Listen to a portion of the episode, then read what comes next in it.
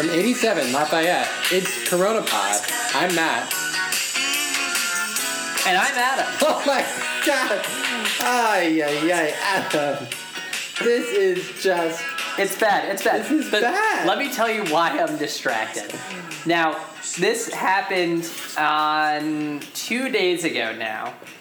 However, it's just absolutely insane, and I can't believe we didn't talk about it yesterday. So, New York City, the USS Comfort was just sent to New York City, and it's a Right. hospital ship. Yes. Thousand beds. Some issues with crowding and not social distancing when it arrived. It was kind of one of the few positive things, so lots of people went to look at it. Since then, due to a bureaucratic mess, it has three patients right now. So Really? thousand. I didn't know that. People are dying in hospital hallways right now, but the the USS Comfort has three patients, and and that's for a variety of reasons. The big one is the idea was let's take people who aren't suffering from coronavirus and move them into this hospital, right? This hospital ship, Hospital so that the the actual hospitals can just focus on coronavirus victims, right? So if someone gets hit by a car or gets shot, send them to the USS USS Comfort. The problem is essentially that because of social distancing, there aren't many injuries like that. And in fact, if you look at what people are projecting for mortality writ large, the mortality rate will probably decline during 2020 because dumb men between the ages of 15 and 30 aren't getting killed the same rate that they normally do, right? Like uh, we are in the prime age group of just terrible decision making and ending up dead, and it's really hard to end up dead when like you can't leave the house. So, Right. sorry.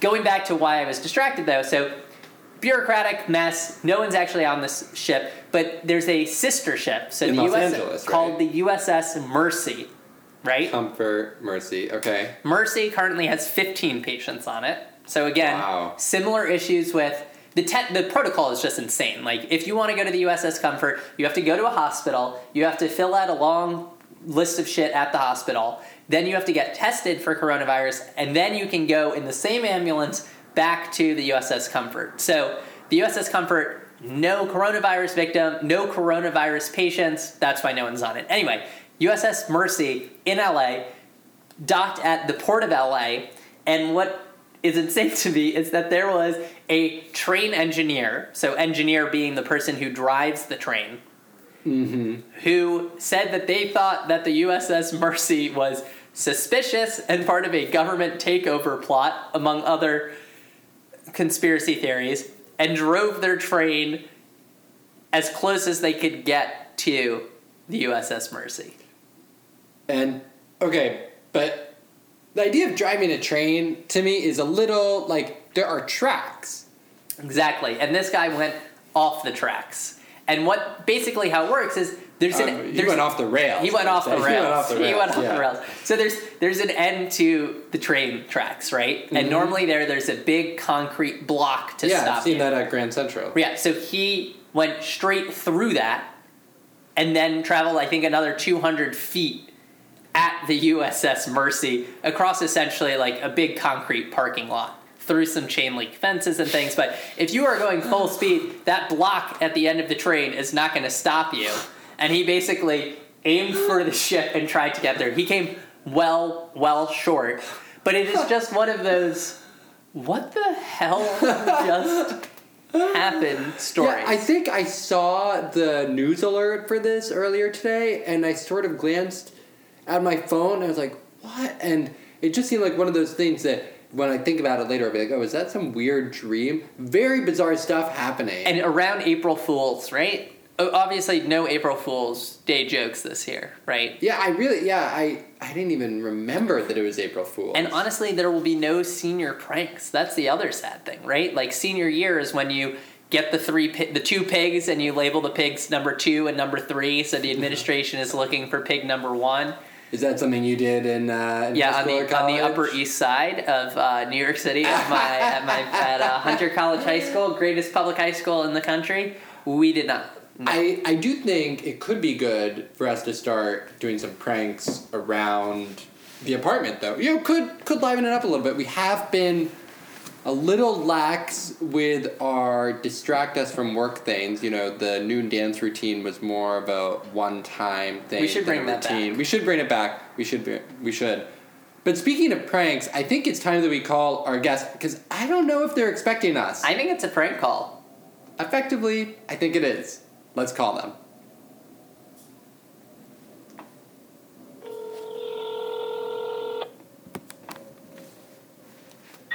Hey, dude. Hey, welcome to CoronaPod. Hey, welcome. Sorry? Welcome to CoronaPod. Great to have you on the show. Oh, hello. Um, Be on. I'm a long time fan. uh, we're happy to have you. Uh, we we really can go in whatever direction you'd like to talk about. We can talk about CoronaPod. We can talk about COVID nineteen and international relations. We can talk about international relations writ large. We can talk about Massachusetts versus New York. What uh what floats your boat? but first, I think we should tell our listeners who the hell did we just call? That's true. I talk to this man every day. Would you like to introduce yourself? Um, sure. I am Adam Supervisee. My name is Philip. I am an AC1 in the New York office of Bain and Company, um, and usually a New Yorker for the last six months, but currently holed up in my parents' place in a lovely Boston suburb. And I should say it was it was rude of me. I texted Phil and said, "Hey, we need to talk about work for five to ten minutes, but this is not work. This is fun. So let's make it fun." Phil, what do you want to talk about? Well, why don't you let's let's head in the international relations direction. That's more or less my, my wheelhouse the extent I have a wheelhouse. Any anything in particular there that seems interesting to you? So I think that the one thing that I've heard, and I want you to tell me like if this matters or if I am completely barking up the wrong tree and there are more important things, is there are the border closings are violations of a number of international like treaties, right? That have to do with like in the same way like people signed the Geneva Conventions about torture, people have signed all sorts of other conventions and treaties about closing their borders, and when everyone closed their borders, all of that was immediately violated. So is that does that just show you that kind of like international law and all of these things are like for human rights or whatever is like complete bullshit and like when push comes to shove no one cares? Or what should I take away from this? Or like it, it, it was a stressful time. People weren't paying attention to it so. So my my general sense is that international law has some role, but thinking of it as law like something you would learn in law school and gets litigated in the courts is kind of a crazy way to view it because I mean nobody has a monopoly on force among states, for example. There isn't a super state, despite you know which which in order to have a legal structure you need that. So yeah, they never have been and never will be. I think at least within our lifetimes, anything like legal having anything like legal force uh, does domestically. And you know, I think if we come out of this with with the Fourth Amendment intact, we're going to end up looking pretty good. Coming out of this with the technical compliance with sub articles of the international health regulations intact um, is is I think entirely implausible at this point. All right, I want to pause there because you said if we come out of this with the Fourth Amendment intact, I feel like there is a lot to unpack there. Uh, why don't you Why don't you say something? And I will warn you, we do have a lawyer uh, that we are texting right now to make sure anything you say is not full of shit. I mean, the question ultimately becomes, I think, um, the question of domestic travel um, and whether or not domestic travel ends up restricted in some way or another before the end of this. Um, where the, the two issues that I think are constitutionally relevant is interstate commerce and whether states have any power to ban this. And then generally, unreasonable search and seizure. This was the thing that was flagged, at least in the media, when uh, the governor of Rhode Island started uh, pulling over people who were coming with New York license plates. Um, and which is I don't I don't have a position. I don't frankly know whether or not that is violation of unreasonable search and seizure. I, I do think it's actually not a crazy crazy policy, um, which we can get into. But I, I don't have a constitutional view on it. But if we're getting to the point where people are starting to think about restricting domestic travel, you know, restricting international travel is any legal potential obstacle that is pretty much entirely gone out the window. So, so let me let me respond to those two things, and then let's uh, let then let's throw this back into your wheelhouse and talk about how this might be changing international relations. To your point about the Fourth Amendment and stopping people, my understanding here is that you are absolutely allowed to stop people with a New York State license plate. Like that can be something that you know Rhode Island wants to do. In terms of what is admissible in a court, for example, they stop you because you have a New York license plate. I'm gonna I'm gonna interject here. Hi, Phil. Oh my god. Oh, the we lawyer- got her! The lawyer was not on text. Psych. We've the been lawyer trying- was actually No, the right lawyer here. the lawyer was texting uh, the moment that international law was implicated. Hi, Phil. This is Catherine. Welcome to the podcast, Catherine. I'm so mad. Phil, Phil, I just want to say you were the honeypot to get Catherine on the podcast. Thank you so much. Um, That This is just an first time I was amazing described prank. honeypot, but I don't hate it. Wow, I feel like we have so much to unpack here. Um, let's go in reverse order. Get away, Catherine. So the first thing that I'd like to say is that the reason that there is Unfortunately, at the behest of the United States federal judiciary, we were only able to talk about international law. Needless to say, if you are interested in understanding about Fourth Amendment violations concerning these things, you should listen to our hopefully future episode with Scott Stern. where he speaks quite knowledgeably. Now back to your regularly scheduled programming. But what really got me was your comments about international law because clearly Adam was just running his mouth um, about what international law obligations states have incurred with respect to keeping their borders open, but also what the implications of violating any such obligation uh, would be. And so international law has not only obligations, but justifications for violation of obligations. And so simply because something violates an obligation doesn't mean that it's internationally unlawful. Similarly, just because uh, let's let's think about someone out in the public, right, who is being attacked by another individual, right? If you're being attacked by another individual, we all recognize that there are certain prohibitions on uh, using deadly force. But if you're facing a fatal threat from another person, notwithstanding the prohibition, the, the criminalization of murder, you can, in some circumstances, kill the person who's attacking you. And so that doesn't mean that you haven't violated the prohibition on murder. What that means is that the murder was justified.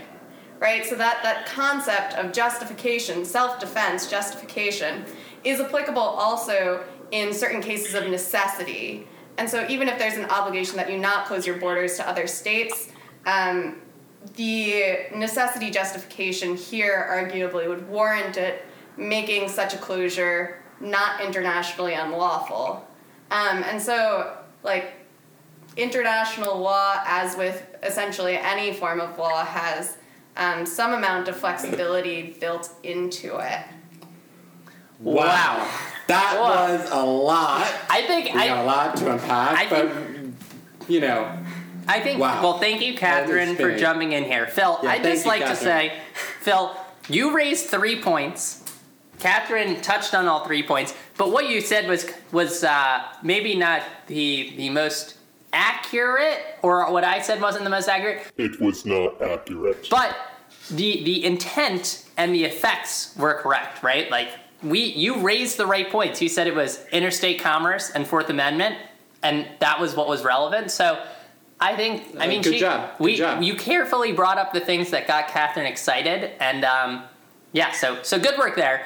Let's move on to international relations. How do you think COVID nineteen has re- changed international relations? Is globalism dead? Is it back?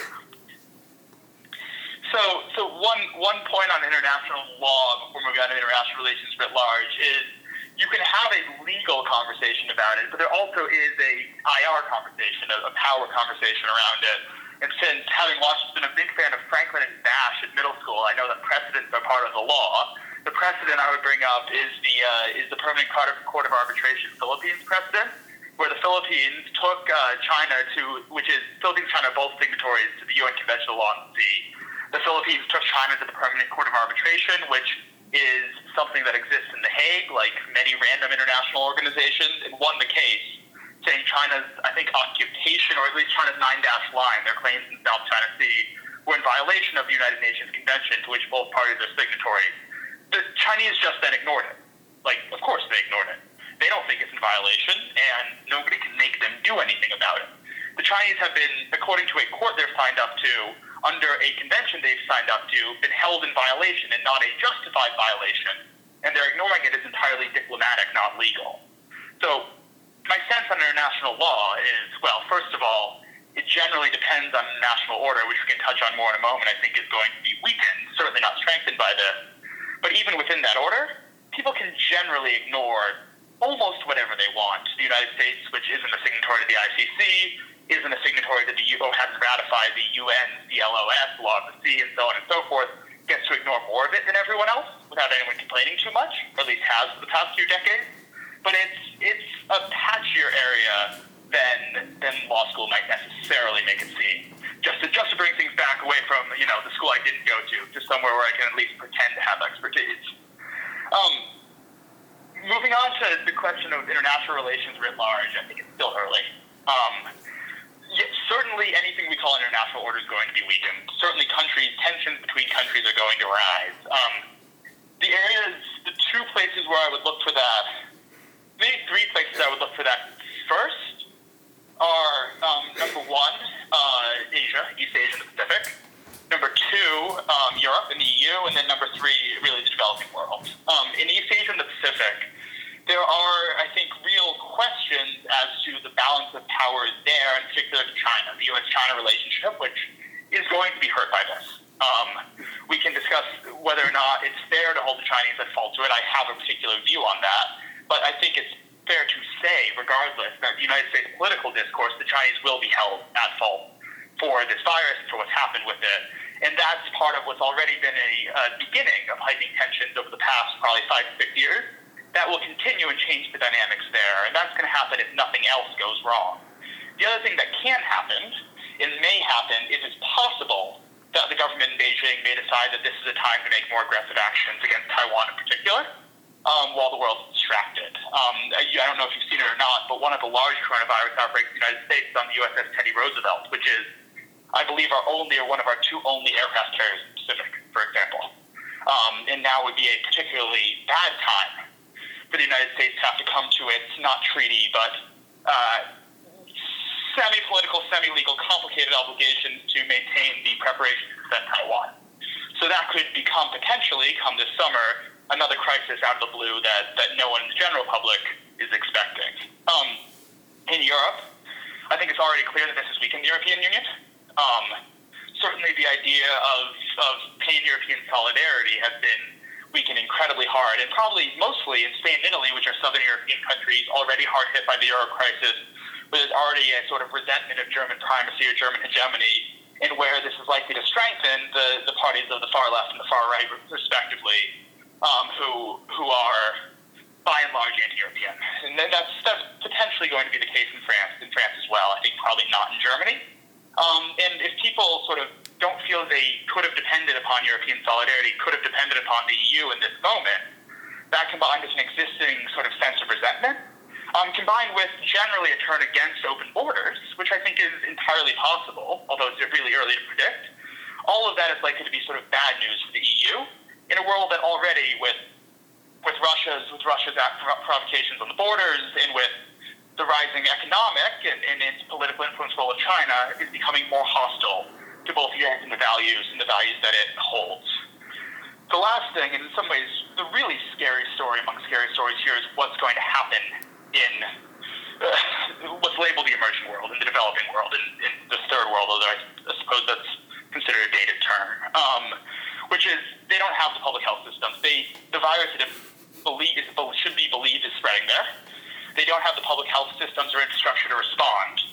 Um, and they don't have the level of social capital or stability in many of those societies. This is now broad brushstrokes um, to be able to weather this um, in the way that I think ultimately, as, as tragic and horrific as this is going to be, certainly the, the West and Japan and South Korea and Taiwan are going to be able to. Um, that's going to be, I think, messy, messy before it's all said and done, but particularly messy potentially on the already um, politically charged borders between between Europe and the Middle East and Africa, um, and between the United States and potentially Mexico, where we've already seen in Mexico that the Mexican president, AMLO, has refused to do real social distancing. The virus is likely, this was unclear two weeks ago, we now believe it's probably not seasonal. The virus is likely to spread quite dramatically there, and if we get to a point in July where the, the epidemic in the United States is under some level of control, but it's not in Mexico, what that means for already, as you know, a heavily militarized and politically charged border is difficult to predict, but is unlikely to be particularly pretty. Um, likewise, the Mediterranean and the border between Turkey and Turkey and Greece and Europe has already been, as you know, an incredibly dangerous, incredibly politically charged, and real, relatively loaded issue in Italy and Greece and Spain and so on, and Germany as well. Um, if the virus in general has outbreaks throughout Africa and the Middle East, that's going to get messy. Particularly, it's going to get messy if that gets combined with a new refugee surge coming out of the Assad regime offensive in Idlib, which it looks like from all the indications I've seen, which aren't that many, but are some, is being stepped up right now. So lots to unpack there. I know I just dumped a lot on you, but that's probably the three biggest IR storylines that I'd watch is the, the U.S.-China relationship, especially as it relates to Taiwan potentially, the sort of weakening of the European Union, and then watching this all play out in the borderlands between the developed and the developing world. Well, Phil, thank you so much. I mean, our podcast has always been so optimistic about how coronavirus is really just bringing us together. And, uh, you know, like the uh, governor of Texas, we believe that, you know, the loss of life uh, doesn't matter when we think about, you know, how great it is to all hang out as a family. But you've really, uh, you know, taken an otherwise very happy situation um, and uh, really sobered it up for us. So thank you for uh, giving us some spots to watch and uh, telling us that it's not just shitty in the United States and it's not just shitty in Italy, but it's going to get really bad between uh, everybody too. So th- thank you for that. Thank you for uh, participating, and uh, I'll I'll Skype you tomorrow morning when it's time for our morning check-in. Thanks, Phil.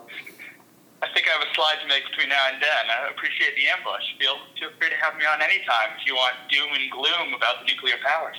Sounds great. Have a great night. Bye. Bye. Well, we got a lot to think about. Yeah, I mean, I'm already trying to deal with this text message Catherine just sent me, which is Adam, what you just said is not a correct articulation of international law. You're an idiot, genuinely pissed. So not only do our listeners have to unpack that, but uh, I might be on the couch.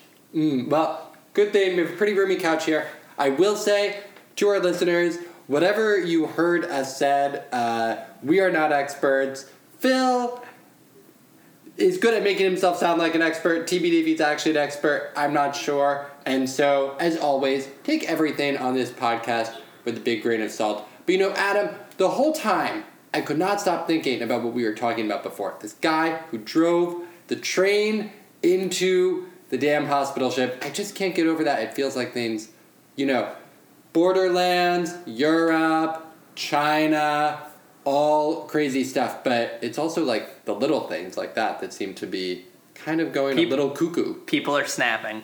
Absolutely. Well, Adam,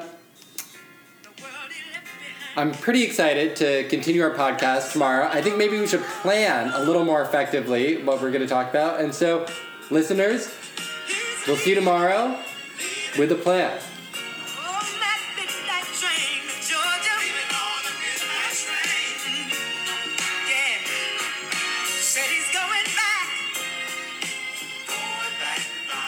This has been Corona Pod. Thanks for listening. And until next time, stay healthy. And fill out the damn census.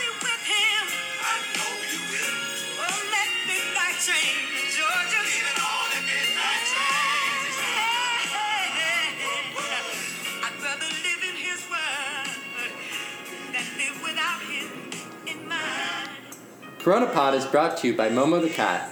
Follow her at Momo underscore is underscore a underscore cat.